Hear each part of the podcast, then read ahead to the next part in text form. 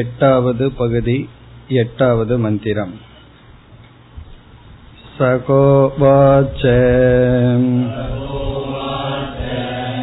ஏதத் வை ததக்ஷரம் கார்கி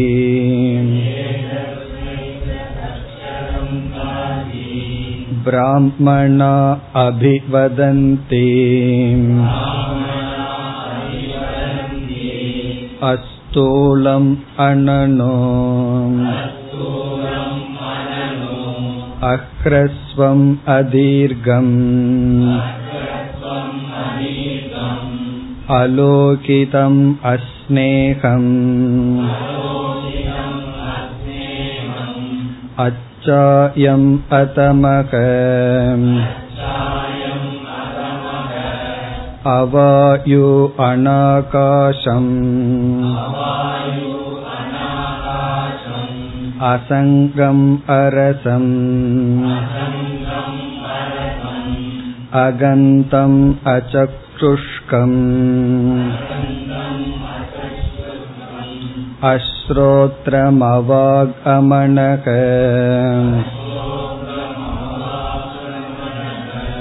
அதேஜஸ்கம் அப்ராணம் அமுகம் அமாத்ரம் அனந்தரம் அபாஹ்யம் நதத் அஷ்நாதி கிஞ்சன நதத் அஷ்நாதி கஷ்சன.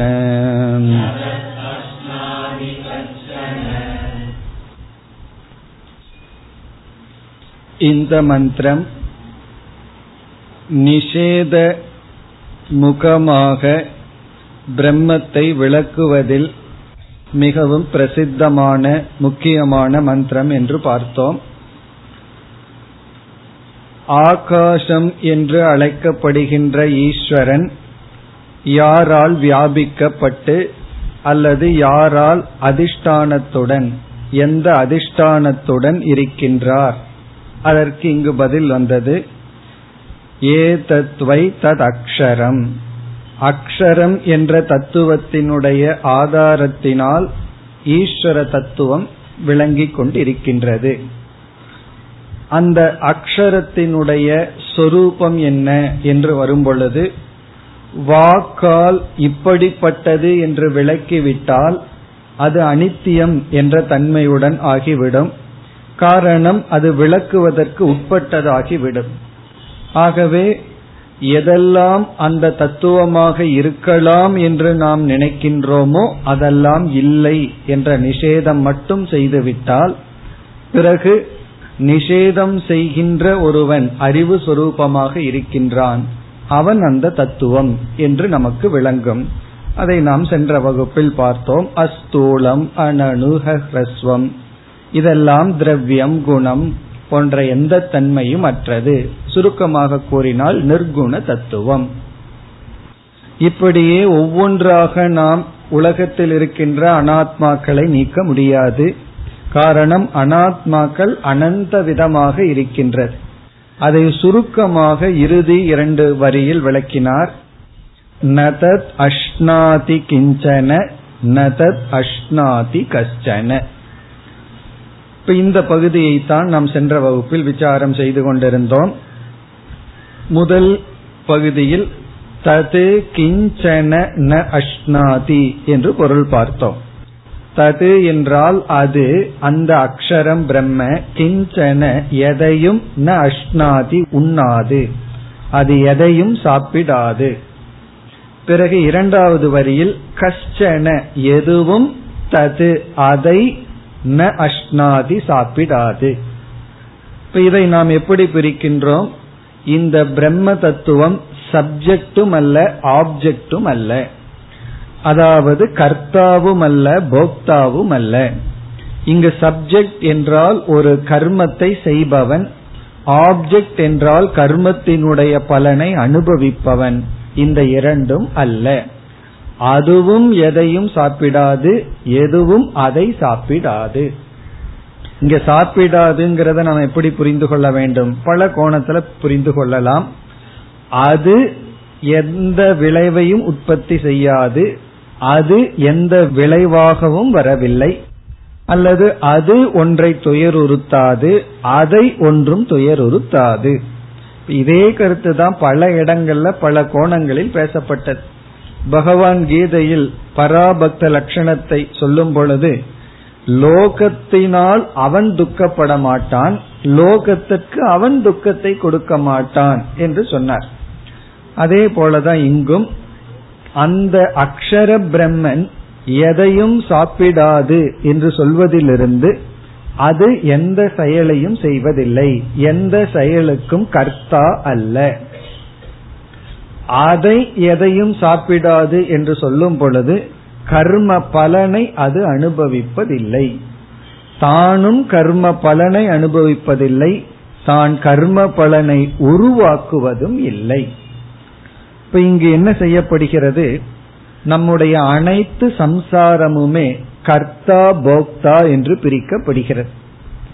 சம்சாரமாக வாழ்தல் என்றால் கர்த்தாவா இருந்து ஒரு விதமான சம்சாரத்தை அனுபவிக்கிறோம், போக்தாவாக இருந்து ஒரு விதமான சம்சாரத்தை அனுபவிக்கின்றோம்.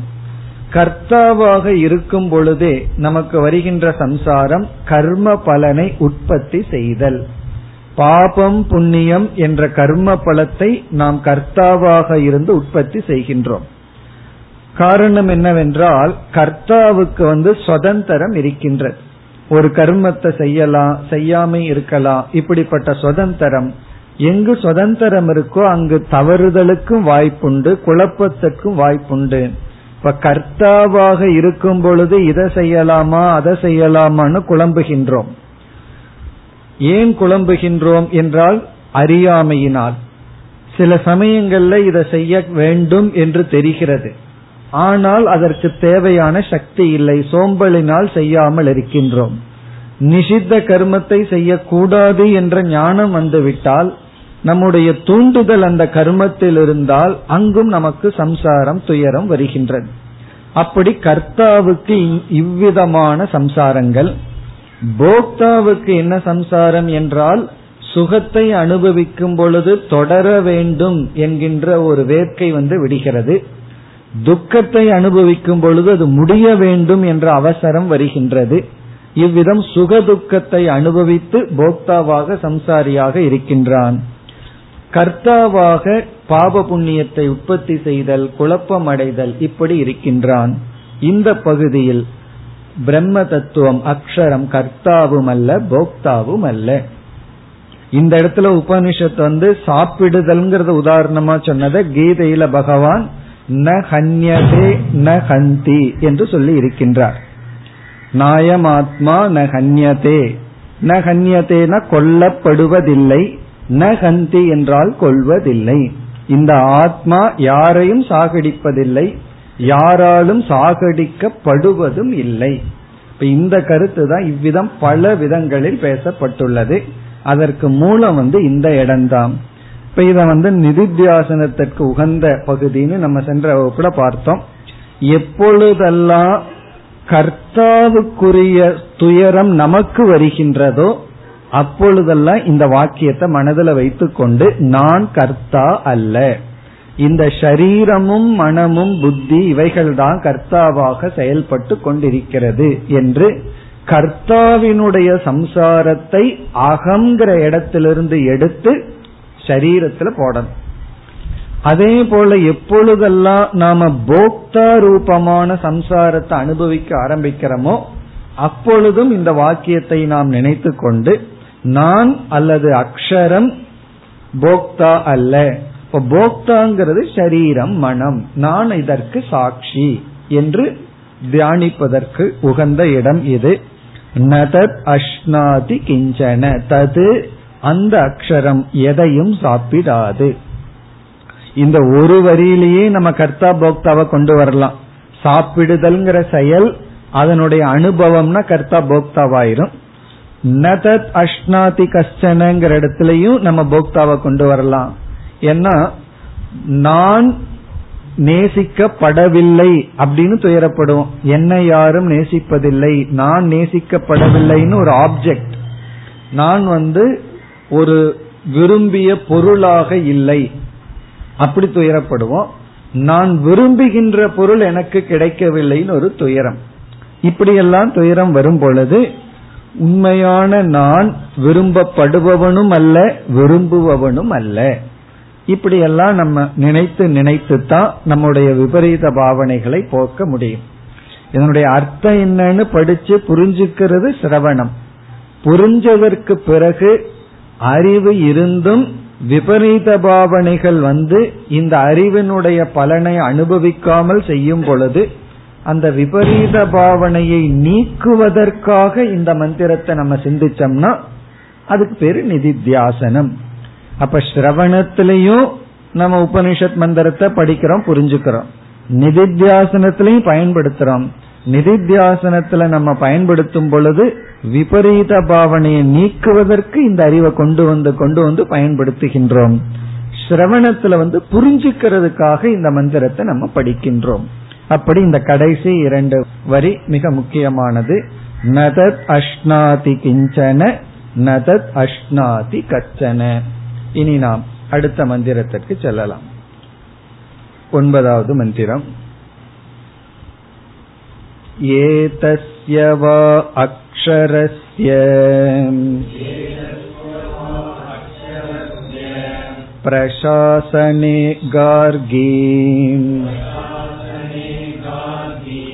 சூர்யா சந்திரமசௌ வித்ருதௌ திஷ்டதஹ ஏதஸ்ய வா அக்ஷரஸ்ய பிரசாசனே கார்கீம் த்யாவா பிருத்திவ்யௌ வித்ருதே திஷ்டதஹ ஏதஸ்ய வா அக்ஷரஸ்ய பிரசாசனே கார்கீம் நிமேஷா முகூர்த்தாஹ அகோராத்ராணி அர்த்தமாசா மாசாக ரிதவ சம்வத்சராக இதி வித்ருதாக திஷ்டந்தி ஏதஸ்ய வா அக்ஷரஸ்ய பிரசாசனே கார்கீம் ப்ராச்யோன்யாநத்யகம் ஸ்யந்தந்தே ஸ்வேதேப்யகம் பர்வதேப்யகம் பிரதிச்சோன்யாகம் யாம் யாம் ச திஷம்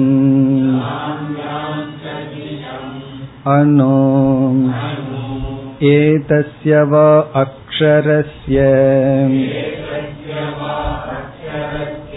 பிரசாசனே கார்கீம்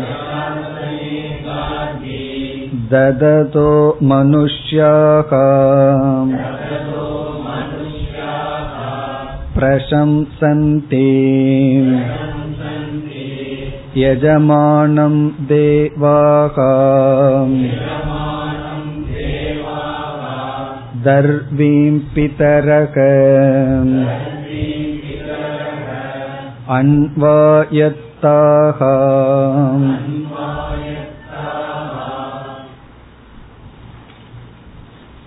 ஏற்கனவே நாம் கூறியது போல் சென்ற மந்திரத்திலிருந்து பார்க்க இருக்கும் இந்த சில மந்திரங்கள் எல்லாம் மிக மிக பிரசித்தமான முக்கியமான மந்திரங்கள். இந்த 9வது மந்திரம் ஈஸ்வர சொரூபத்தை விளக்குகின்ற மந்திரம், ஈஸ்வரனுக்கான பிரமாணம். இப்ப சங்கரர் இதற்கு அறிமுகம் சொல்லும் பொழுது யாக்ஞவல்யர் ஒரு படி இப்பொழுது கீழிறங்கி வந்து விட்டார் என்று சொல்கின்றார். காரணம், அக்ஷரத்தை பற்றி விளக்கி முடித்ததற்கு பிறகு ஈஸ்வர சொரூபத்தினுடைய விளக்கத்திற்கு வருகின்றார். அந்த ஈஸ்வரன் யார் என்ற கேள்வி வருகிறது. ஈஸ்வரனுடைய லட்சணம் என்ன என்ற கேள்விக்கு நம்முடைய மனதில் என்ன பதில் வரும்? டிவைன் ஈஸ்வரான்னு சொன்னா நம்ம என்ன பதில், சுருக்கமா என்ன பதில மனதில் வச்சுக்கணும்னு பல முறை பார்த்திருக்கோம். ஜெகத் காரணம், அதுதான் ஈஸ்வரனுக்கான லட்சணம். எப்பொழுதெல்லாம் யார் ஈஸ்வரன் யார் இறைவன் அப்படின்னு ஒரு கேள்வி வந்தா ஒன் வேர்ட் ஆன்சர் மனசுக்குள்ள நமக்கு நிக்க வேண்டியது ஜெகத் காரணம் அல்லது சிருஷ்டி கர்த்தா, இந்த சிருஷ்டிக்கு காரணமானவர். இத நம்ம தூக்கத்துல எழுப்பி கேட்டாலும் சொல்லிடணும்.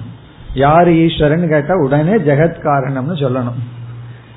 அடுத்த கேள்வி உடனே வரும். ஜெகத் காரணம்னு சொன்ன உடனே உங்களுக்கு கிளாஸ் எல்லாம் ஞாபகம் வந்துடும். காரணம் ரெண்டு இருக்கே, நிமித்த காரணம் இருக்கு, உபாதான காரணம் இருக்கே. அப்ப இது எப்படிப்பட்ட காரணம்? அடுத்த கொஸ்டின் வந்துடும். உடனே என்ன பதில் வந்துடும்? அபின்ன நிமித்த உபாதான காரணம். அவரே நிமித்த காரணமாகவும் இருக்கின்றார், அவரே உபாதான காரணமாகவும் இருக்கின்றார். இப்ப உபாதான காரணம் என்பது அவருடைய மாயையில், மாயா என்ற ஒரு தத்துவத்தினுடைய ஜட அம்சமானது அல்லது தாமச அம்சமானது இந்த பிருத்திவியாக அல்லது பஞ்சபூதங்களாக பரிணாமத்தை அடைந்துள்ளது. பிறகு அவருடைய சாத்விக அம்சம் இருக்கின்றதே, ராஜச அம்சம் இருக்கின்றதே, அவைகளெல்லாம் என்ன ஆனது அப்படின்னு கேட்கும் பொழுது நம்ம தத்துவ போதம் முதலிய நூல்கள் எல்லாம் படிச்சிருக்கோம். இந்திரியங்களாக, பிராண சக்திகளாக, மனமாகவெல்லாம் உருவெடுத்தது அல்லது மாறியது. பிறகு அந்த ஈஸ்வரன் நிமித்த காரணம் என்று சொல்லும் பொழுது ஒரு முக்கியமான கருத்து என்னவென்றால், என்றுமே நிமித்த காரணம் சேதனம். உபாதான காரணம் தான் ஜடம், நிமித்த காரணம் சேதனமாகத்தான் இருக்க வேண்டும். ஏன்னா ஜடமான ஒரு பொருளை சேத்தனம், அறிவு சுரூபமான ஒருவன் தான் ஒரு நியமத்துடன் உருவாக்க முடியும். ஒரு பொருள் படைக்கப்பட்டது என்று சொல்லிவிட்டால் அந்த பொருள் ஒரு நியமத்துடன் இருக்கும். அதுக்குன்னு ஒரு லா, ஒரு இயற்கை இருக்கும், நேச்சர் இருக்கும். அதனாலதான் நம்மால அறிவை அடைஞ்சு விதவிதமான சயின்ஸ் அறிவுகளை எல்லாம் நம்ம வகுத்து வச்சிருக்க முடியுது. இப்ப தண்ணீர் அப்படிங்கிற ஒரு பொருளை எடுத்துட்டோம் அப்படின்னா அதை நம்ம டிஃபைன் பண்ணலாம். இவ்வளவு ஆக்சிஜன் இருக்கு, இவ்வளவு ஹைட்ரஜன் இருக்கு, இப்படி எல்லாம் நம்ம பிரிச்சு சொல்லலாம். எந்த ஒரு பொருளை எடுத்துக்கொண்டாலும் அதனுடைய பிசிக்ஸ பார்க்கலாம், அதுல அமைஞ்சுள்ள கெமிஸ்ட்ரிய பார்க்கலாம். இதெல்லாம் ஏன் பார்க்க முடியுதுன்னா அது ஒரு நியமத்துடன் இருக்கின்றது. பிறகு எது நியமம் இல்லாமல் இருக்கும்னா, நியமம் இல்லாமல் இருப்பது பிராதிபாசிக வஸ்து தான். பிராதிபாசிக வஸ்துன்னா நம்மளாக கற்பனை பண்ணிட்ட பொருள், அது திடீர்னு வரும் திடீர்னு போகும். ஆனா இறைவன் படைச்ச இந்த வியாபகாரிக உலகம் அப்படியெல்லாம் இருக்காது. திடீர்னு இந்த மைக் டிசப்பியர் ஆகுது, நம்ம டிசப்பியர் ஆயிடுறோம், திடீர்னு வர்றோம், திடீர்னு ஒன்னு உருவாது, அப்படி இல்லை. எல்லாமே காரண காரிய தத்துவத்துடன் ஒரு ஹேது பலமாக இயங்கிக் கொண்டு வருகின்றது. ஆகவே இந்த உலகத்தில் இருக்கின்ற அத்தனை நியதிகளும் ஒரு ஈஸ்வரனுடைய நிமித்தமாக சீராக இயங்கிக் கொண்டு வருகின்றது. இப்ப ஒரு காரணத்தை நாம் புரிந்து கொள்ள வேண்டும் என்றால் நம்ம பொதுவா என்ன செய்யணும்? காரியத்தை பார்த்து அதிலிருந்து புரிந்து கொள்ள வேண்டும். நம்ம வேதாந்தத்துல ரெண்டு அப்ரோச் இருக்கு. முதல்ல காரணத்தை அறிமுகப்படுத்தி இந்த காரணத்திலிருந்து இந்த காரியம் எல்லாம் வருது அப்படின்னு சொல்லலாம். சில பேர் இந்த நியூஸ் பேப்பரை எடுத்துட்டு அதை ஏதோ பண்ணி பானை மாதிரி ஏதோ ஆப்ஜெக்ட் எல்லாம் பண்ணுவாங்க. அப்ப அவங்க என்ன செய்வார்கள், இந்த ஒரு ரா மெட்டீரியலை நான் வச்சுட்டு இப்படிப்பட்ட ப்ராடக்டை எல்லாம் செய்யறேன்னு சொல்வார்கள். இப்ப காரணத்தை காட்டி காரியத்தை அறிமுகப்படுத்துதல். பல சமயங்கள்ல காரியம் ஏற்கனவே சித்தமா நம்ம முன்னாடி இருக்கு, காரணம் நமக்கு தெரியவில்லை. அப்ப என்ன பண்ணுவோம், காரியத்தினுடைய தன்மையை வச்சுட்டு காரணத்துக்கு நம்ம செல்லுவோம். பல சமயங்கள்ல அப்படி இருக்கு. இப்ப ஈஸ்வரன் அப்படின்னு ஒன்னு எடுத்துட்டோம் அப்படின்னா, அந்த ஈஸ்வரன் நம்ம கண்ணு முன்னாடி இல்ல, ஈஸ்வரன் படைச்ச இந்த உலகம் தான் கண்ணு முன்னாடி இருக்கு. ஆகவே காரியத்தின் துணை கொண்டு நம்ம காரணத்துக்கு செல்கின்றோம். இப்ப காரியம் என்னன்னா இந்த உலகம். இப்ப இந்த உலகம் காரியம் எப்படி சொல்ல முடியுது என்றால், எல்லாமே சீராக இயங்கிக் கொண்டு இருக்கின்றது. எதுவுமே திடீர்னு வர்றது திடீர்னு போறது அப்படி எல்லாம் இல்ல, எல்லாமே ஒரு நியமத்துடன் இருக்கு. இல்லையே நான் உன்னை திடீர்னு போனதை பார்த்தேன்னா அதுவும் அதுக்கு ஒரு நியமம் இருக்குன்னு அர்த்தம், நமக்கு அது தெரியவில்லையே தவிர ஒரு நியமம் இருக்கின்றது. ஆகவே இப்ப இந்த சீராக இயங்கிக் கொண்டிருக்கின்ற இந்த உலகத்தை காரியமாக வைத்து கொண்டு அந்த சீராக இயக்குபவனை நாம் யோகிக்கின்றோம், அறிகின்றோம். அதுதான் இந்த மந்திரத்தில் சொல்லப்பட்டுள்ளது. இந்த உலகத்தில் இருக்கின்ற அனைத்து நியதிகளும் காரணமான ஈஸ்வரனால் நடைபெற்று கொண்டிருக்கிறது. அதான் இந்த மந்திரத்தினுடைய சாராம்சம். இந்த உலகத்தில் உள்ள அனைத்து நியதிகளும், அனைத்து ரூல்ஸ் அண்ட் ரெகுலேஷன், ஆர்டர் அனைத்தும் காரணமான ஈஸ்வரனால் தான் இயங்கிக் கொண்டிருக்கின்றது. அந்த ஈஸ்வரன் என்கின்ற நிமித்த காரணத்தினால்தான் இந்த உலகமே சீராக இயங்கிக் கொண்டிருக்கின்றது. நம்ம இப்ப எப்படி போறோம், சீராக இயங்குகின்றதனால் அதை சீர்படுத்த ஒருவன் இருக்கின்றார், அவர்தான் ஈஸ்வரன். இந்த ஈஸ்வரனுக்கும் பிரம்மத்துக்கும் என்ன முக்கியமான வேற்றுமை? ஒரு அடி கீழே இறங்கி வந்துட்டோம்னா அதனுடைய அர்த்தம் என்ன என்றால், சைத்தன்யம் என்ற ஒரு தத்துவத்திடம் ஜெகத் காரணத்துவம் அத ஹேதுதா என்று சொல்லப்படுகிறது. ஏதோ ஒன்றுக்கு காரணம் என்ற ஒரு தன்மையை கொடுக்கும் பொழுது அங்கு ஈஸ்வரன் வந்து விட்டார். அப்ப ஈஸ்வரனிடம், அதாவது சைத்தன்யத்திடம் காரணத்துவம் என்பதை நாம் அத்தியாரோபம் செய்தால் அங்கு ஈஸ்வரன் வருகின்றார். இப்ப சைத்தன்யத்திடம் எதை முதலில் ஏற்றி வைக்கின்றோம், ஹேதுதா, ஹேதுத்துவம், காரணம் என்கின்ற தன்மை. இப்ப சைத்தன்யத்திடம், இங்க சைத்தன்யம் அக்ஷரம்னு சொல்லலாம், ஏன்னா அந்த வார்த்தையை தான் பார்த்திருக்கோம். அக்ஷரம் என்ற தத்துவத்திடம் காரணம் என்கின்ற தன்மையை நாம் ஏற்றி வைத்தவுடன் அவர் ஈஸ்வரன் என்ற தன்மையை அடைகின்றார். பிறகு அல்லது வேறு ஒன்னு சொல்லலாம், பிரம்மத்திடம் என்ன செய்கின்றோம், பிரம்மத்திடம் ஹேதுவை ஏற்றி வைக்கிறோம். பிறகு பிரம்மன் சத்தியமானது, அந்த சத்தியம்ங்கிற தன்மையையும் நம்ம ஈஸ்வரன் இடத்துல தற்காலிகமா வச்சிருக்கோம். அதை வச்சிருக்கிறது நல்லது. காரணம் என்ன அப்படின்னா, ஈஸ்வரன் பொய் அப்படின்னு ஆரம்பத்திலேயே நீக்கிட்டோம் அப்படின்னா நம்ம சித்த சுத்தியையே அடைய முடியாது. அதனாலதான் நிஷேதம் மிக கவனமாக செய்ய வேண்டும். நிஷேதம் பண்றதுங்கிறது ஒரு டாக்டர் பிரெயின்ல செய்யற ஆபரேஷன் போல, அந்த மூளையில ஏதோ ஒரு ரொம்ப நுண்ணிய பகுதியை நீக்கணும். இவர் கொஞ்சம் எக்ஸ்ட்ரா நீக்கி வைக்கலாமே, எல்லாமே கொஞ்சம் எக்ஸ்ட்ராவா செஞ்சு பழக்கம். உடனே நீக்குனா என்ன ஆகும்னா எழுந்திருப்பான், ஒரு கையும் ஒரு காலும் வராம இருக்கும். காரணம் என்ன, எந்த அளவுக்கு எவ்வளவு நீக்கணுமோ அவ்வளவுதான் நீக்கணும், எப்ப நீக்கணுமோ அப்பதான் நீக்கணும். ஆகவே ஈஸ்வர நிஷேதத்தை செய்யக்கூடாது ஆரம்பத்துல, அது கடைசியில செய்ய வேண்டிய நிஷேதம். ஆகவே அந்த ஈஸ்வரன் இப்பொழுது சத்தியமா இருக்கார். அந்த சத்தியமா இருக்கிற அந்த சத்தியம்ங்கிற தன்மை யாரிடமிருந்து வந்ததுன்னா பிரம்மனிடம் அல்லது அக்ஷரத்திடம். அப்ப என்ன ஆகுது, அக்ஷரத்தினுடைய சத்தியத்துவம் பிரம்மனிடம் ஏற்றி வைக்கப்பட்டுள்ளது, மாயையுடைய ஹேதுத்துவமும் பிரம்மனிடம் ஏற்றி வைக்கப்பட்டு ஈஸ்வரன் என்ற ஒரு சொரூபம் நமக்கு உருவாகி இருக்கின்றது. அதனாலதான் இந்த இடத்துல ஈஸ்வர தத்துவம் பிரம்ம தத்துவத்தை தொடர்ந்து வருகிறது. ஏன் பிரம்மத்தை விளக்குனதுக்கு அப்புறம் ஈஸ்வரன் வருதுன்னா, பிரம்மத்துல நிலை பெறும் வரை ஈஸ்வரனை நிஷேதம் செய்யக்கூடாது. ஈஸ்வரன் ரொம்ப முக்கியம். ஈஸ்வரனை நிஷேதம் பண்ணலினா தேவதைகள் இஷ்ட தேவதை எதையும் நம்ம நிஷேதம் செய்யக்கூடாது. அதெல்லாம் பொய் தானேன்னு சொல்லவே கூடாது. ஏன் சொல்லக்கூடாது? அப்படி சொன்னால் நம்ம சித்த சுத்தி, சித்த ஏகாகிரதம், ஞானம் எதையும் அடைய முடியாது. இப்ப இந்த மந்திரம் ஈஸ்வரன் நிமித்த காரணமாக இருந்து கொண்டு ஈஸ்வரனுடைய கட்டுப்பாட்டினால், ஈஸ்வரன் கட்டுப்படுத்துவதனால் தான் இந்த உலகமே இயங்கி வருகிறது என்று ஈஸ்வரன் இந்த உலகத்துக்கு காரணம் என்று அறிமுகப்படுத்தப்படுகிறது. ஈஸ்வரனுடைய சொரூபம் இங்கு விளக்கப்படுகிறது.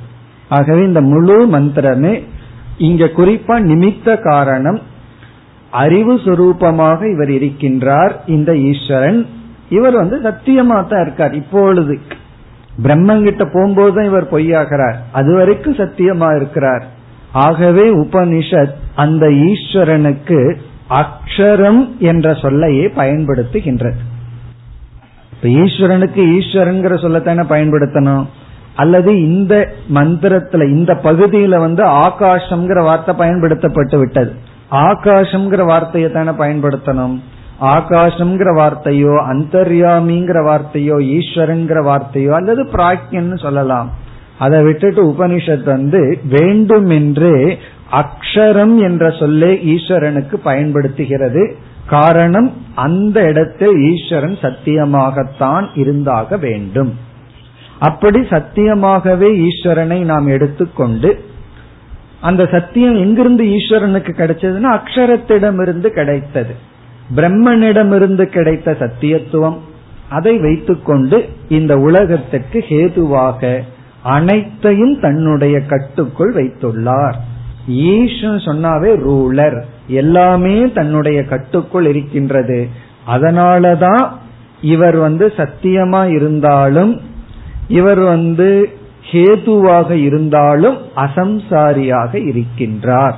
இப்ப ஈஸ்வரன் ஏன் சம்சாரி அல்ல, அனைத்தையும் தன்னுடைய கட்டுக்குள் வைத்துள்ளார். அதுதான் இங்கு வருகிறது. இப்பொழுது மந்திரத்திற்குள் சென்றால், ஏதஸ்யவா அக்ஷரஸ்ய, ஏதஸ்ய இந்த அக்ஷரஸ்ய, இங்க அக்ஷரம் என்றால் ஈஸ்வரன், இந்த ஈஸ்வரனுடைய பிரசாசனே, பிரசாசனம் என்றால் ஆணை, ஆணையிடுதல், பிரசாசனே ஆணையினால், இந்த ஈஸ்வரனுடைய கமாண்ட் ஆர்டர், ஈஸ்வரனுடைய ஆணையினால் கார்கி, கார்கி என்று அழைத்து யாக்ஞர் பேசுகின்றார். ஹே கார்கி, இந்த அக்ஷரத்தினுடைய ஆணையினால், இந்த இடத்துல அக்ஷரம்ங்கிறதுக்கு நிர்குண பிரம்மன் பொருள்படுத்திட்டோம்னா நிர்குண பிரம்மன் எப்படி ஆணையிடும்?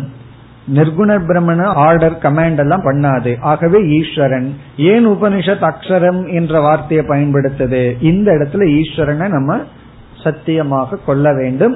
ஏன்னா அக்ஷரத்தினுடைய சத்தியத்துவம் இங்கு வந்துள்ளது, மாயையிடம் இருக்கின்ற ஹேதுத்துவமும் வந்துள்ளது, சத்தியத்துவமும் கலந்திருக்கின்றது. அப்படிப்பட்ட அக்ஷரமான ஈஸ்வரனுடைய ஆணையினால் பிரசாசனே சூர்யா சந்திரமசௌ, சூரியனும் சந்திரனும், சூரியனும் சந்திரனும் வித்ருதௌ, வித்ருதௌ என்றால் சீராக, ஒடுக்கப்பட்டவைகளாக, திஷ்டதக செயல்பட்டு கொண்டிருக்கிறது. வித்ருதௌ என்றால் அந்தந்த நிலையில் அங்கங்க இருந்து, இந்த இறைவனுடைய ஆணையினால் சூரியனும் சந்திரனும் சீராக செயல்பட்டு கொண்டிருக்கிறது. அப்ப சூரிய தேவனும் சந்திர தேவனும் இந்த அக்ஷரத்தினுடைய ஈஸ்வரனுடைய ஆணையினால் செயல்பட்டு கொண்டிருக்கிறார்கள். இனி வர்ற கருத்தெல்லாம் இதேதான். உதாகரணமா ஒன்னோட நிறுத்தக்கூடாதுங்கிறதுக்காக உபனிஷத்து வந்து சிலவற்றை சொல்லுது. ஆனா அனைத்தும் சர்வம்னு சொல்லிட்டா வேலை முடிஞ்சது. ஏதஸ்ய அக்ஷரஸ்ய பிரசாசனே சர்வம் சர்வக விதுருதக திஷ்டத்தின்னு சொன்னா வேலை முடிஞ்சது. எல்லாமே அந்தந்த வேலையை செஞ்சிட்டு இருக்கு அப்படின்னு சொன்னா வேலை முடிஞ்சது.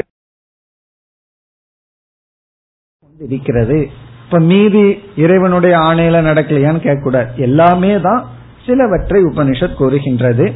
சூரியனும் சந்திரனும் விதுருதௌ நியமேன, நியமிதவுன்னு அர்த்தம். விதுருதவுன்னா நியமமாக சீராக செயல்பட்டு கொண்டிருக்கிறது. இனி அடுத்தது ஏதஸ்யவா அக்ஷரஸ்ய பிரசாசனே கார்கி, இதெல்லாம் அதே பொருள் தான். இந்த ஈஸ்வரனுடைய ஆணையினால் நிமித்த காரணத்தினால்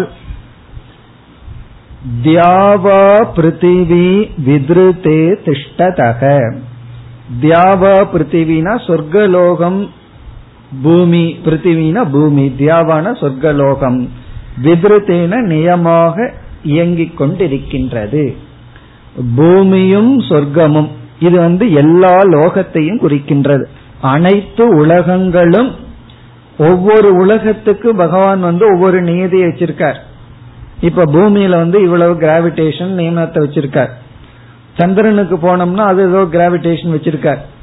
அதெல்லாம் என்னன்னா பகவானுடைய ஆர்டர். இப்ப இறைவனுடைய அந்த நியதியினால் தியாவா பிருத்திவி பூமியும் சொர்க்கமும் போன்ற அனைத்து லோகங்களும், சொர்க்கலோகத்துக்கு போனா அங்க எப்படி இருக்கோ அது போய் பார்த்தா தான் தெரியும். நமக்கெல்லாம் சான்ஸ் இல்லைன்னு நினைக்கிறேன், நான் மோட்சத்துக்கெல்லாம் போக போறோம். அப்படி சொர்க்கத்துக்கு போனா அங்க என்ன இருக்கோ, என்ன நியதி இருக்கோ அந்த நியதிகள் எல்லாம் ஈஸ்வரனுடைய ஆர்டர்ல தான் செயல்பட்டு கொண்டு இருக்கின்றது. ஏதஸ்யவா அக்ஷரஸ்ய பிரசாசனே கார்கி, அதேதான் இந்த ஈஸ்வரனுடைய ஆர்டர்ல.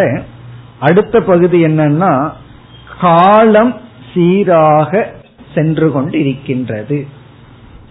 நம்ம வாட்ச் வேணா ஃபாஸ்டா போகும் ஸ்லோவா போகும், டைம் ஃபாஸ்டா ஸ்லோவா போகுமோ அது யோசிச்சு பாருங்க. நம்ம வாட்ச் வேணா திடீர்னு 5 நிமிஷம் ஃபாஸ்ட், அது ஏன் அப்படி இருக்குன்னா டைம் ஒழுங்கா போறதுனாலதான் நம்ம வாட்ச் ஃபாஸ்ட் ஸ்லோன் ஆகுது. திடீர்னு காலமே மாறிடுதுன்னு வச்சுக்கோமே, திடீர்னு ஒரு நாள் சூரியன் வந்து, அதாவது பூமி ஒரு முறை தன்னை சுத்துறது வந்து திடீர்னு 5 மணி நேரத்துல சுத்திடுது. ஒரு நாள் வந்து இன்னைக்கு கொஞ்சம் மெதுவா சுத்தலாமேன்னு சொல்லி 28 மணி நேரம் 40 மணி நேரம் எடுத்துக்குதுன்னு வச்சுக்கோமே. இப்படி எல்லாம் கிடையாது, எல்லாமே சீராக இருக்கின்றது. இப்ப கால தத்துவம் கூட நியமமாக செயல்படுகிறது. இங்க கால தத்துவம் சொன்னா டைம், நம்மளுடைய மரண காலம், பிறப்பு இறப்பு எல்லாமே ஒழுங்கா நடந்துட்டு இருக்குன்னு அர்த்தம். அந்த காலத்துக்கு வந்து சில விசேஷணங்கள் கொடுக்கப்படுகிறது. நிமேஷாகா நிமிடங்கள், நிமேஷாகான நிமிடங்கள், முகூர்த்தாகா முகூர்த்தங்கள், முகூர்த்தத்துக்கு எத்தனையோ நிமிடம் சொல்லுவார்கள், 48 நிமிடம் நினைக்கிறேன். 48 நிமிடத்தை ஒரு முகூர்த்தம்னு சொல்வது. அப்படி முகூர்த்தம். பிறகு அகோராத்ராணி, அககன காலை, ராத்திரம்னா இரவு, காலையும் மாலையும் இரவு பகல் இதெல்லாம் சீரா நடைபெறுதுன்னு அர்த்தம். கரெக்டா நைட் வந்துருது, கரெக்டா பகல் வந்துருது, இதெல்லாம் ஒழுங்கா நடந்துட்டு இருக்கு. அர்த்த மாசாகா, அர்த்த மாசாகா அப்படின்னு சொன்னா பாதி நாள். இது வந்து சந்திரனுடைய மூமெண்ட குறிக்குது. கரெக்டா பௌர்ணமி வருது, கரெக்டா அமாவாசை வருது, இதெல்லாம் மாசாகா மாதங்கள். ரிதவக அந்த சீசன், இதெல்லாம் கேட்கும்போது நமக்கு சந்தேகமா இருக்கும், மெட்ராஸ்ல சீசனே வர்றதில்லையே, ரெய்னி சீசனே வர்றதில்லையேன்னு. அதுக்கும் பகவான் ஒரு காரணத்தை வச்சிருப்பார். ரிதவக அதாவது அந்தந்த சீசன், ரிதவகன்னா ஒவ்வொரு சீசன் மாறி மாறி வந்துட்டு இருக்கிறத பார்ப்போம். இதெல்லாம் கொஞ்சம் யோசிச்சு பார்த்தா நமக்கு தெரியும் எவ்வளவு ஒரு சீரா அந்தந்த மாசம் வரும்போது வெயில் அடிக்கும் போது வெயில் அடிக்குது, குளிர் அடிக்கும் போது குளிர் அடிக்குது, காற்று வரும்போது காற்று வருது. அது நம்ம கொஞ்சம் கவனிச்சு பார்த்தா தெரியும். இதெல்லாம் அந்த மலை பிரதேசத்துல நல்லா பார்க்கலாம். ஒரு அமைதியான நேரத்துல மரங்கள் எல்லாம் ரொம்ப அமைதியா இருக்கும், காற்று இங்கெல்லாம் அடிக்கிறது இல்லை. அங்க அடிக்கிற காற்றை பார்த்தோம் அப்படின்னா பெரிய மரமே சிரசாசனத்துக்கு போயிட்டு வரும், அவ்வளவு தூரம் வளைஞ்சு அவ்வளவு ஒரு சப்தம் வரும் அந்த ஒரு 2-3 மாதம். அப்ப அந்த காலம் வந்து எப்படி மாறிட்டு இருக்கு, அது கரெக்டா அந்த நேரத்துல அங்க இருக்கிற ஆளுகிட்ட எல்லாம் கேட்டா கரெக்டா சொல்லுவாங்க. இப்ப ஆரம்பிக்குன்னு சொல்லுவாங்க, தமிழ் மாசத்தை சொல்லி இந்த தேதியில கரெக்டா அந்த தேதியிலிருந்து காத்தடிக்க ஆரம்பிக்கும். அந்த காற்று அவ்வளவு வேகமா இருக்கும். இதெல்லாம் தான் ரிதவக சீசன், அதெல்லாம் கரெக்டா நடந்து கொண்டு இருக்கின்றது. அதெல்லாம் சிந்திக்கிறதுக்கு நமக்கு ஏது நேரம், ஏதோ ஓடிட்டு இருக்கு போயிட்டு இருக்கு. ஆனா இங்க வந்து யோசிச்சு பார்த்தோம்னா அந்தந்த இது கரெக்டா நடந்து கொண்டு இருக்கின்றது. சம்வத்சராகா இயர், ஒரு வருஷம் கரெக்டா ஒரு வருஷத்துல வந்து பூமி வந்து சூரியனை சுற்றி வந்து விடுகின்றது. இதி வித்ருதாகா திஷ்டந்தி, இவைகளெல்லாம் ஒழுங்காக நடைபெற்று கொண்டு இருக்கின்றது. யாருடைய அக்ஷரஸ்ய பிரசாசனே, அந்த ஈஸ்வரனுடைய ஆர்டர் ஆணையினால். ஏதஸ்யவா அக்ஷரஸ்ய பிரசாசனே கார்கி பிராச்யக அந்யாகா நத்யக. பிராச்சக நத்யகனா கிழக்கு நோக்கி ஓடும் நதிகள், ஸ்யந்தந்தே ஓடிக்கொண்டு இருக்கின்றது. கிழக்கு நோக்கி ஓடும் நதிகள் ஒழுங்காக ஓடிக்கொண்டு இருக்கின்றது. ஸ்வேதேப்யக பர்வதேப்யக, ஸ்வேதேப்யக பர்வதேப்யகனா ஹிமாலயா இமயமலையில எல்லாம் வெண்மையான பனி நிறைந்த மலைகள் இருக்கின்றது. நம்ம இங்க கருமையான பாறையை தான் பாக்கிறோம், அங்க போனோம்னா பாறைகள் வந்து ஐஸ் கட்டிலேயே பாறையா இருக்கும். அதனாலதான் வெயில் காலத்துல கங்கையில கொஞ்சம் தண்ணி நல்லா எக்ஸ்ட்ராவா ஓடும். காரணம் வந்து அந்த பாறைகள் எல்லாம் ஐஸ் பாறைகள் எல்லாம் உருகி தண்ணியாக வரும். அதான் ஸ்வேதம்னா ஒயிட், பர்வதம்னா மலை, வெள்ளையான மலை. அதிலிருந்து வருகின்ற நீர்கள் எல்லாம் ஒழுங்காக ஓடிக்கொண்டு இருக்கின்றது. இப்ப வெண்மையான பர்வதம்ங்கிறது ஐஸ் ஹில், ஐஸ்ல ஆன பெரிய பெரிய மலைகள். அதிலிருந்து வருகின்ற நதிகளும் இறைவனுடைய ஆர்டர், இறைவனுடைய ஆக்ஞையினால் செயல்படுகிறது. அதனாலதான் அங்க குளிர் காலத்துல தண்ணி குறைஞ்சிரும், ஏன்னா அங்க பாறைகள் எல்லாம் அப்படியே ஐஸ் கட்டியா மாறிடும். அப்ப இங்க தண்ணி வர்றதுக்கு வாய்ப்பு இருக்கு, மழையும் அதிகமா இருக்காது. ஆனா வெயில் காலத்துல ஏன் தண்ணி அதிகமா வருகிறதுனா உருகி வருகின்றது அந்த நதிகள். பிரதீச்சக அந்யாகா, பிரதீச்சகன மேற்கு நோக்கி ஓடும் நதிகள். சில நதி கிழக்கு நோக்கி ஓடுது, சிலது மேற்கு நோக்கி ஓடுது, ஆப்போசிட் டைரக்ஷன்ல மாறி மாறி ஓடுது. பிறகு யாம் யாம் ச திசம் அணு, எந்தெந்த திசைகளில் நதிகள் ஓடிக்கொண்டிருக்கின்றனவோ அவைகள் அனைத்தும் அந்த இறைவனுடைய ஆர்டர் ஆக்ஞையினால் நடைபெறுகிறது. இனி அடுத்த பகுதி. ஏதஸ்யவா அக்ஷரஸ்ய பிரசாசனே கார்கி தததக மனுஷ்யாஹா பிரசம்சந்தி. இப்ப இந்த இடத்துல என்ன சொல்லப்படுகிறது என்றால், யார் தானம் செய்கின்றார்களோ அந்த தானம் செய்பவர்களை மற்ற மனிதர்கள் புகழ்வார்கள். அது இயற்கை, நம்மளாலதான் செய்ய முடியல அவராவது செய்யறாருன்னு சொல்லி புகழ்வார்கள். அதனாலதான் பார்த்தோம் அப்படின்னா அது மகாபாரத காலத்திலேயாகட்டும் அல்லது கலிகாலத்திலேயாகட்டும், ஒருவனிடத்துல பல தீய குணங்கள் இருந்தாலும் அவனுக்கு தாராள மனசு இருந்ததுன்னா அந்த தீய குணங்களை எல்லாம் பெருசா பார்க்க மாட்டார்கள். அந்த தானம் அப்படிங்கிற குணம் மேல வந்து நிற்கும், அவர்கள் புகழை அடைந்து விடுவார்கள். சில பெரிய ஆளுகளை எல்லாம் பார்க்கலாம், இந்த ஊர்ல நம்ம ஊர்ல எல்லாம் பார்க்கலாம், எல்லா விதமான தவறான செயல்களும் செய்வார்கள். ஆனா ஏழைகளுக்கு பணத்தை கொடுப்பார்கள், மற்றவர்களுக்கு ஏதாவது நல்லது செய்து விடுவார்கள். மக்களுக்கு என்ன ஆயிரும் அப்படின்னா அவர்கள் செய்த தீயது கண்ணுக்கு நிக்காது, அந்த தானம்ங்கிறது வந்து முன்னாடி நின்னுரும். காரணம் என்னன்னா அது தானத்தினுடைய மகிமை சக்தி. கர்ணனுக்கு அதே கதிதான். கர்ணன் வந்து மகா பாவிகள்னு சில லிஸ்ட் எடுப்பாங்க, அதுல கர்ணனும் வருகின்றான். ஆனா அப்படி சொன்னா நம்ம கோபம் வந்துடாது, எப்படி கர்ணனை சொல்லுவீர்கள்னு சொல்லி. ஏன் அவர் மீது அவ்வளவு ஒரு மரியாதை வந்துருதுன்னா தானம். அப்படி தததக மனுஷ், தததக என்றால் தானம் செய்கின்றவர்களை மனுஷ்யாகா பிரசம்சந்தி, மனிதர்கள் புகழ்கிறார்கள். தததக அப்படின்னா தானம் செய்பவர்களை, மனுஷ்யாக மனிதர்கள் போற்றுகிறார்கள் புகழ்கிறார்கள். இப்ப இதற்கும் ஈஸ்வரனுக்கு என்ன சம்பந்தம் இந்த இடத்துல இருக்கு அப்படின்னா, தானம் அப்படின்னு ஒருவன் செய்யும் பொழுது அந்த தானத்துக்கு ரெண்டு பலன் இருக்கு. திருஷ்ட பலன் அப்பொழுது கொடுப்பவனுக்கு ஒரு மகிழ்ச்சி கிடைக்குது. அது மகிழ்ந்து பழக்கணும், அதுக்கு ஒரு பிராக்டிஸ் வேணும். இல்ல அப்படின்னா கொடுக்க கொடுக்க வேதனை தான் உள்ள வரும். கொடுக்கும் பொழுதே ஒரு மகிழ்ச்சி கிடைக்கிறது. பிறகு புண்ணியம் என்கின்ற அதிர்ஷ்ட பலன் கிடைக்கின்றது. தானம்னு செய்தோம்னா நம்ம இடத்துல இருக்கிற பொருளை யாருக்காவது கொடுத்தோம் அப்படின்னா, பணம் தான் அல்ல, அறிவை கொடுக்கலாம், காலத்தை கொடுக்கலாம், அட்லீஸ்ட் ரெண்டு அன்பான வார்த்தைகளை கொடுக்கலாம், நல்லா இருக்கீங்களான்னு ஒரு வார்த்தை. இப்படி மற்றவர்களுக்கு நம்மிடத்துல இருக்கிறத கொடுத்தா அது அன்போ அறிவோ காலமோ தானமோ பணமோ ஏதோ ஒன்று. அறிவு நமக்கு தெரிஞ்சது ஒருத்தருக்கு சொல்லி கொடுக்கலாம் ஃப்ரீயா. அப்படி கொடுத்தோம் அப்படின்னா அது புண்ணியம் நமக்கு வரும். இப்ப தானம் செய்பவர்களை மனிதர்களும் புகழ்கிறார்கள். அப்ப தான கர்த்தா எந்தெந்த விதத்துல பலனடைகிறார்னா, அவருக்கு ஒரு திருப்தி, சமுதாயத்திற்குள்ளேயும் புகழ் கிடைக்குது. புகழுக்கு பெரிய விஷயம், புகழ் அவ்வளவு சுலபமா சம்பாதிக்க முடியாது.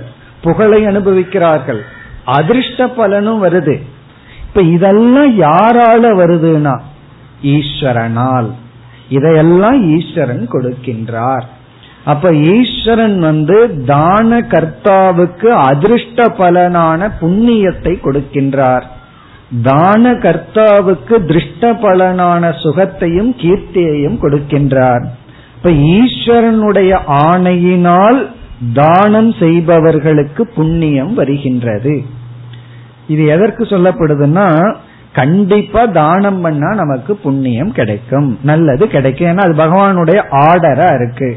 அப்படி நம்மளுடைய மனதை தானத்தில் தூண்டுவதற்காக இந்த எக்ஸாம்பிள் இங்கு வருகிறது. இப்ப தானத்தினுடைய பலன் கீர்த்தி, சுகம், புண்ணியம், இந்த மூன்றும். இப்போ கீர்த்தி கிடைக்கும், கீர்த்தினா புகழ் கிடைக்கும், சந்தோஷமும் கிடைக்கும். பிறகு இறந்ததற்கு பிறகு புண்ணியமும் கிடைக்கும். இது எல்லாமே ஏன் கிடைக்குது? தான கர்த்தாவுக்கு இதெல்லாம் கிடைக்கிறதுக்கு யார் காரணம்? ஏதஸ்யவா அக்ஷரஸ்ய பிரசாசனே, அதுக்கு காரணம் ஈஸ்வரன் தான். ஈஸ்வரன் தான் தான கர்த்தாவுக்கு இப்படிப்பட்ட பலன் கிடைப்பது போல் ஒரு ரூல், நியதியை கொடுத்துள்ளார். அதாவது ஒரு ஆப்ஜெக்ட் நம்ம கைக்கு வந்திருக்குன்னு சொன்னா, அந்த பொருளை நல்லா பயன்படுத்தணும் அப்படின்னா அதுக்குள்ள என்னென்ன ஆர்டர் இருக்குன்னு தெரிஞ்சுக்கணும். சில பேர் 40,000 ரூபாய் கொடுத்து செல்போன் வாங்கி வைப்பார்கள், அல்லது 25,000 ரூபாய் கொடுத்து அதுல ஒரு இருக்கிற 5 ஃபியூச்சரை கூட பயன்படுத்த மாட்டார். அதுக்கு மேல என்னன்னு கேட்டா தெரியாதுன்னு சொல்லுவார், அது எப்படி ஆப்ரேட் பண்ணணும்னு தெரியல. அப்ப என்னன்னா, ஒரு பொருள் இருந்ததுன்னா அதனுடைய லா அனைத்தையும் நம்ம தெரியத்தான் அதை நல்லா பயன்படுத்துறோம். அப்படி ஒரு செல்போனுக்கே நமக்கு அறிவு பத்த மாட்டேங்குது. இந்த உலகம் இவ்வளவு பெருசா இருக்கு, இதுல சில நுண்ணிய லா ஆர்டரை எல்லாம் நம்ம தெரிஞ்சுக்கணும். அந்த ஆர்டர் தான் சிலதெல்லாம் இங்க வருது. அது என்ன ஆர்டர்னா, ஒரே ஒரு ஆர்டர், எல்லாமே பகவானுடைய ஆர்டர்ல நடக்குது. என்னென்னலாம் நடந்துட்டு இருக்குன்னா, இது போல அனைத்தும் பகவானுடைய ஆர்டர். தான கர்த்தாவுக்கு வர்ற புகழ், தான கர்த்தாவுக்கு வருகின்ற மகிழ்ச்சி, தான கர்த்தாவுக்கு வருகின்ற புண்ணியம் அல்லது சித்த சுத்தி. இதே தானத்தை கர்ம யோகமா பண்ண ஆரம்பிக்கும் பொழுது சித்த சுத்தி இதனாலதான் வரும். அந்த இடத்துல தானத்தை தியாகம்னு சொல்ல ஆரம்பிச்சிடறோம். தானமே தியாகமா மாறிடுது. அதனாலதான் தியாகத்துக்கு ரிகர்சல் தானம் என்று சொல்லப்படுது. ஒரு டான்ஸ் ஆடணும்னாலும் கூட ஸ்டேஜ்ல 1 மணி நேரம் தான் ஆடுவார்கள். அதுக்கு அவங்க எடுக்கிற ரிகர்சல் எவ்வளவு மணி நேரமா இருக்கும் தெரியுமா? 20 மணி நேரம் 30 மணி நேரம் சும்மா ஆடி அப்பொழுதுதான் 1 மணி நேரம் ஒழுங்கா ஆட முடியும். அதே போல 20 டைம்ஸ் தானம் பண்ணாதான் 1% தியாகம் பண்ண முடியும். இப்ப தானத்தின் மூலமாகத்தான் நம்ம தியாகத்திற்கு தயாராக முடியும். எதுக்கு தியாகம் பண்ணணும்னா, தியாகே நைகே அமிர்தத்துவ மானசுகோ, தியாகத்தினாலதான் நாம் அமிர்தத்துவத்தை மோட்சத்தை அடைய முடியும் என்று இந்த நியதிகளெல்லாம் இறைவன் கொடுத்துள்ளார். அப்ப நமக்கு இந்த நியதியின் மீது ஒரு நம்பிக்கை ஏற்படும். ஏன்னா எல்லாருக்கும் என்ன பயம் தெரியுமோ, இருக்கிறதெல்லாம் கொடுத்துட்டு அப்புறம் கடைசியில நமக்கே இது அது வேற அளந்து ஆத்துல கொட்டு இப்படி எல்லாம் சொல்றோம். அதெல்லாம் விவகாரத்துக்கு சிலது ஓகே, ஆனாலும் ஒரு பயம், இருக்கிறதெல்லாம் கொடுக்காத. அதனால யாராவது நம்ம சேர்ந்தவர்கள் கொடுத்தாலும் அதுக்கு நம்ம அப்டக்கலா போய் நிற்போம். நீங்க எல்லாம் கொடுத்துட்டு போயிருக்கீங்க, கடைசியில எனக்கு என்ன ஆகிறது, இப்படி எல்லாம். இதெல்லாம் ஏன் அப்படின்னா இந்த நீதி எல்லாம் இருக்குன்னு நமக்கு தெரியவில்லை.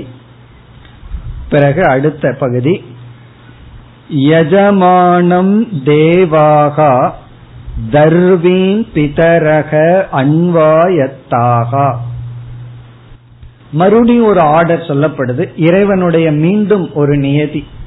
எத்தனையோ நியதி இருக்கு, மறுபடியும் என்ன நியதி என்றால், தேவர்களும் கூட ஒரு கோணத்தில் மனிதர்களையே சார்ந்திருக்கிறார்கள்.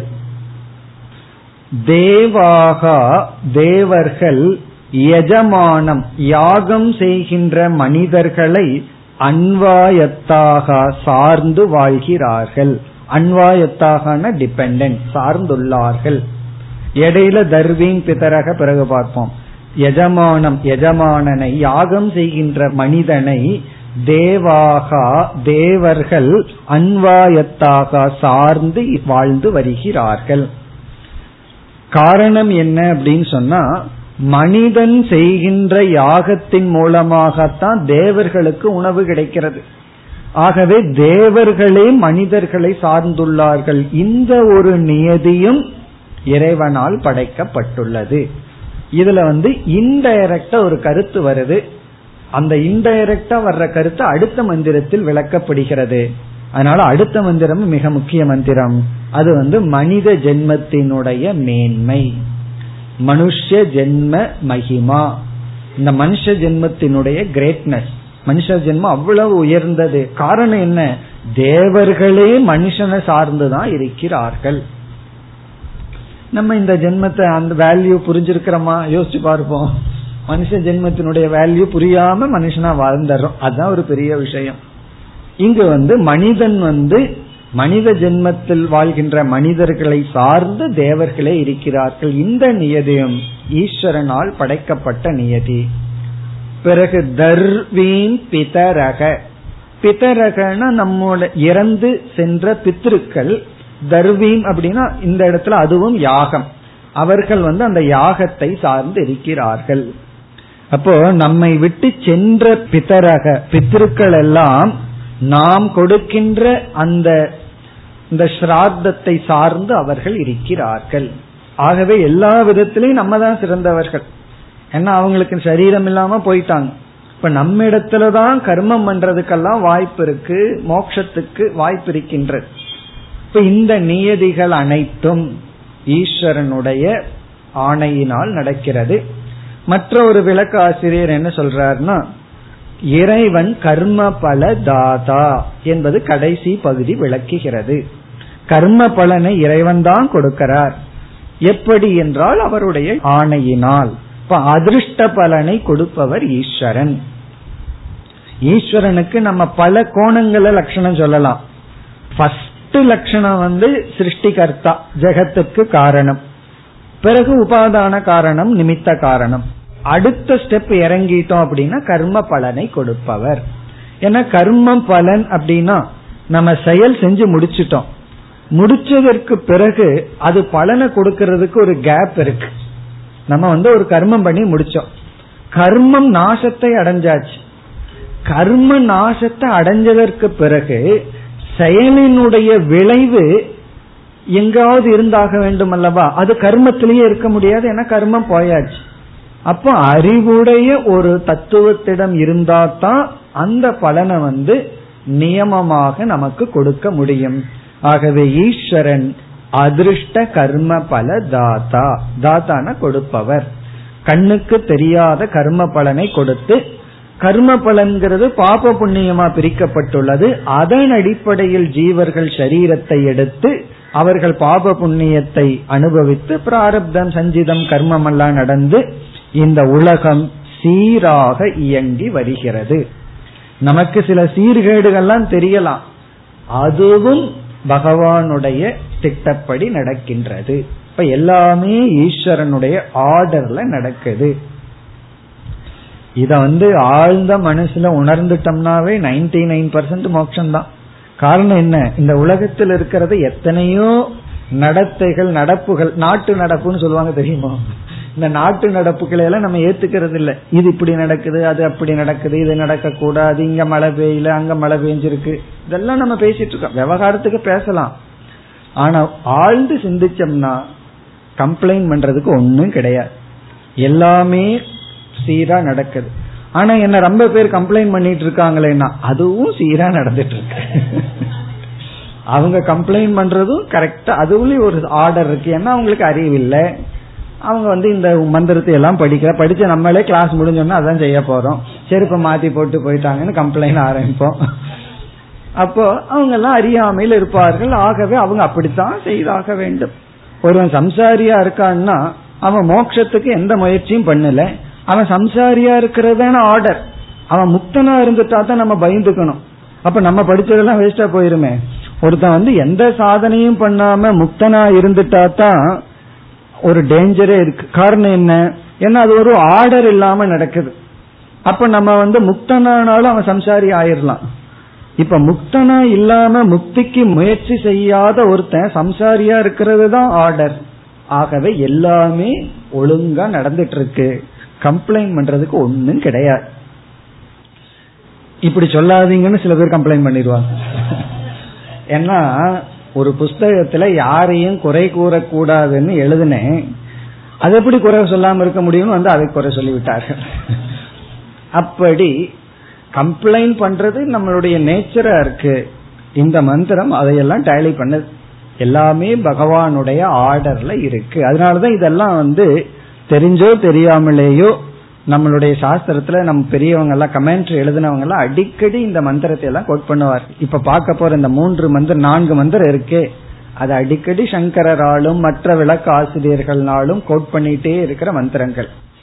காரணம் என்ன, எல்லாமே ஈஸ்வரனுடைய நியதிப்படி நடந்து வருகிறது.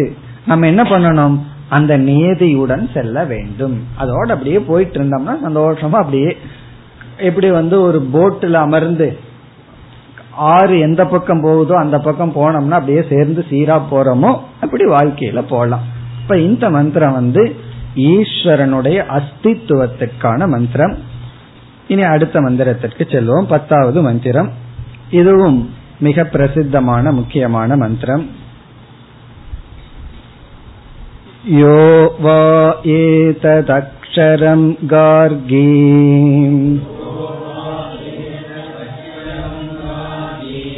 அவிதித்வா அஸ்மின் லோகே ஜுஹோதி யஜதே தபஸ்தப்யதே பகூனி வர்ஷ சஹஸ்ராணி அந்தவத் ஏவ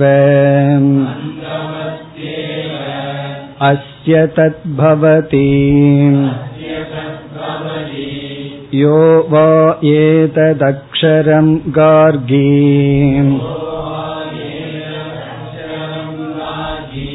அவிதித்வா அஸ்மான் லோகாத் ப்ரைதி சக்ருபணக அதயக ஏததக்ஷரம் கார்கீ விதித்வா அஸ்மான் லோகாத் ப்ரைதி சப்ராஹ்மணக.